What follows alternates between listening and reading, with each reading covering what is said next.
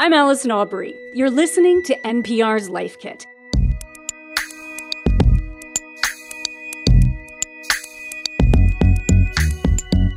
And I've got a question for you. Have you made your plan to vote yet? If you live in the United States, you probably already know that November 3rd is Election Day. If you didn't, write that down right now Tuesday, November 3rd. Obviously, this election is going to be a lot different than in years past. Lots of Americans are voting early, so this year you can think of November 3rd as your deadline. I spoke with Myrna Perez about this year's election. She's the director of the Voting Rights and Elections Program at the Brennan Center for Justice this is a really important election.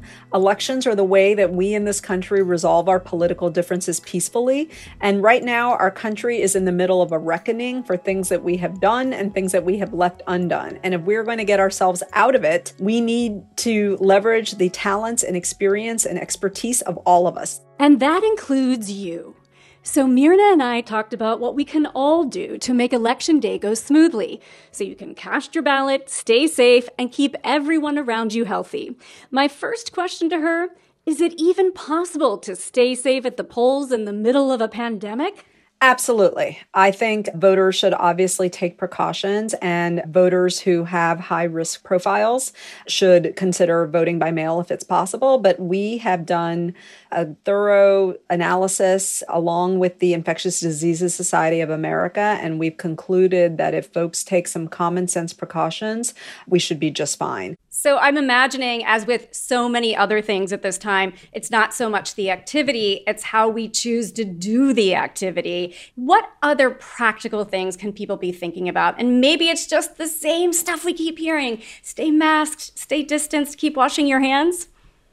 Well, it's it's a little bit more than that. I mean, one again, folks should consider voting early if they're in a state that allows for early voting because the fewer people you have congested in a polling place, the less likely you're going to be around other people. People should consider voting by mail if they have that option and their state is one in which voting by mail is available to all those who want it.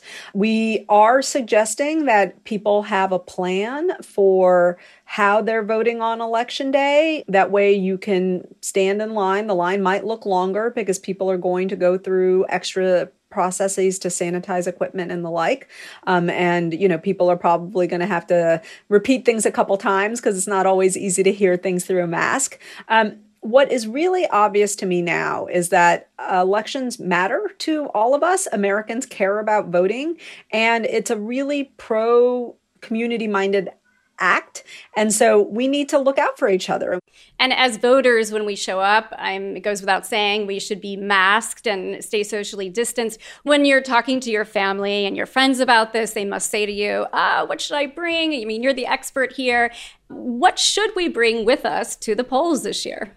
bring whatever it takes for you to be comfortable. Like, you know, if you need a water, if you need snacks, make sure you have PPE, you know, make sure you wash your hands, keep your hand sanitizer with you. You need a book. Like, we want as many Americans voting as are eligible and as we can get. And and I think that that means folks just being prepared and people being patient. There are going to be some glitches, there are going to be some lines, but your right to vote is so important. And the fact of you voting is really, really important. So we don't want people to be deterred. In years past, I've taken my children with me to the polls just so they can sort of experience what this feels like. I know my daughter loves to get the I voted sticker. It definitely feels like you're exercising this very important freedom that we have in this country, and it's something that we have traditions built around. It's a time to see neighbors. This is probably going to feel different, and I'm imagining it's probably not a good idea to bring small children to the polls we are asking people to think twice about whether or not they bring people that don't need to be there um, at the polls this particular election because, you know, the fewer people, the less congestion we have, the safer everybody is. But I do think that there are other ways you can make, you know, you can make your children feel really excited. You can talk to them about what you're doing. You can show them inspiring Americans. You can tell them about the importance of voting. You can set up a, uh, you know, a mini election in your house and have people vote for like what you're going to have for dinner. The impulse to teach civics and civic participation, I think, is really really smart and really really good but this this might not be the the election to bring extra bodies to the polls with you and is there a place to look in your community i mean perhaps this will happen community to community on listservs for instance but it seems like it would be a great day to volunteer to maybe watch someone else's child in a socially distanced outdoor way Right. I mean, we've been we've been encouraging Americans who want to know how to help to like think about their own social networks, figure out like who might need a ride, figure out who might need childcare, figure out uh, who might need you to check in to make sure that you know their dog doesn't need to get walked and the like. Just if you've got some flexibility in your schedule and want to contribute on election day, just look in your own networks. And I'm imagining that election administrators have been thinking a lot about this as municipalities and election officials sit down. What do you think has been the number one concern they've tried to control for here? Well, I think uh, the big concern that they've had thus far is a lot of people not willing to be poll workers, which totally understandable. If you are a person that's at risk, you should not be being a poll worker. You should find someone else to to take your spot. But if you don't have enough poll workers, and it's harder to have enough polling locations, and then if you don't have enough polling locations, then you start getting lines and frustrated, grouchy people.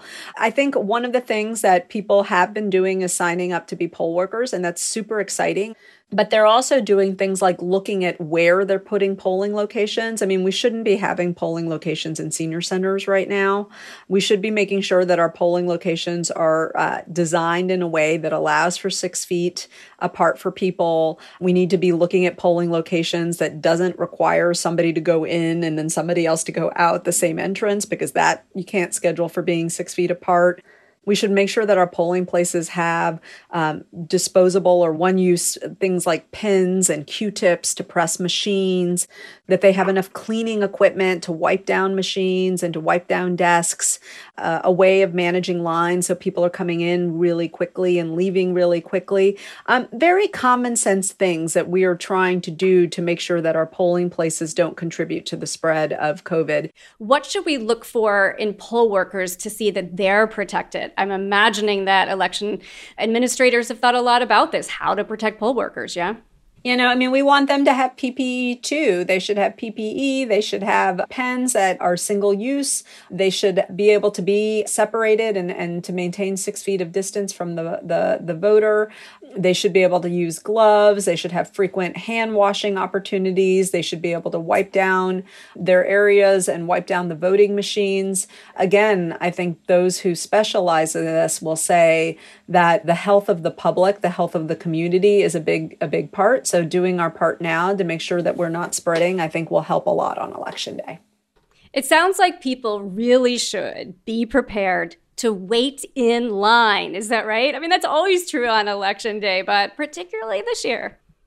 Yeah, well, I mean, I also think the lines are going to look longer because they're going to be people waiting six feet apart, right? So, like, I mean, the big thing is don't be discouraged. The vast majority of Americans are going to vote without incident. They're going to vote without incident. But we're not a democracy for most of us. We're a democracy for all of us. Um, and if you are in that segment that has a big incident, you know, and you're not prepared for it, it's going to be not only disruptive to you, it's going to be a loss to all of us if you get deterred and leave and therefore we don't get the value of your vote and your expertise and your experience so i do think it, it makes sense for people to be as prepared as they can i think it makes sense for people to be as patient as they can i think it makes sense for people to be as flexible as they can and i think it absolutely makes sense to think about your neighbors and to think about your other community members that may not be as fortunate as you are, that may have constraints that you don't have, and do what you can to try and help them out. Elections are the time where we can all come together, where it doesn't matter if you are rich or poor, or black or white, or educated or not. When you step into that ballot box, your vote matters just as much as anybody else. And we are all better when we are all participating. So I am really, really hopeful that Americans will have each other's back and do their part in making sure the election goes as smooth as possible. Myrna Perez, thank you so much for your time. We really appreciate it. Thank you for having me. All right, are you ready to cast your ballot? Here's what to remember. If you can vote early or mail in your ballot, do it. Make sure to check the deadline in your state and jurisdiction because we're getting close to them. If you decide election day is best for you, make sure to bring what you need to stay comfortable. Wear a mask, bring sanitizer, and wear comfy shoes. Unlike in years past, it's probably not a good idea to bring your kids or other family members to the polls who don't need to be there. But do ask around and see if others in your community may need help. If you can give someone else a ride or watch their kids, lend a hand. Be prepared to wait, but don't be discouraged. Your vote is important no matter what it is. As Myrna says, we're all better when we're all participating.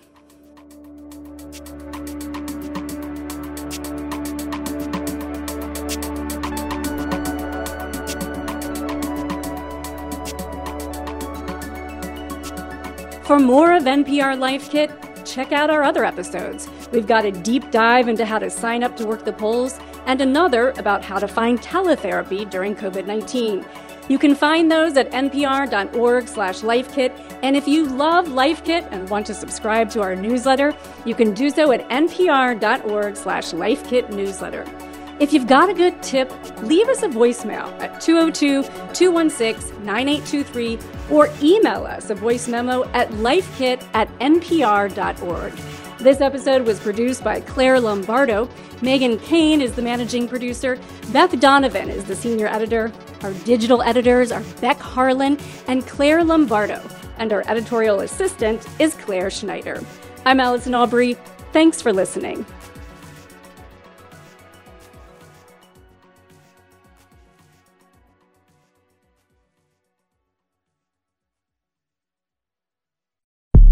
I'm Rodney Carmichael.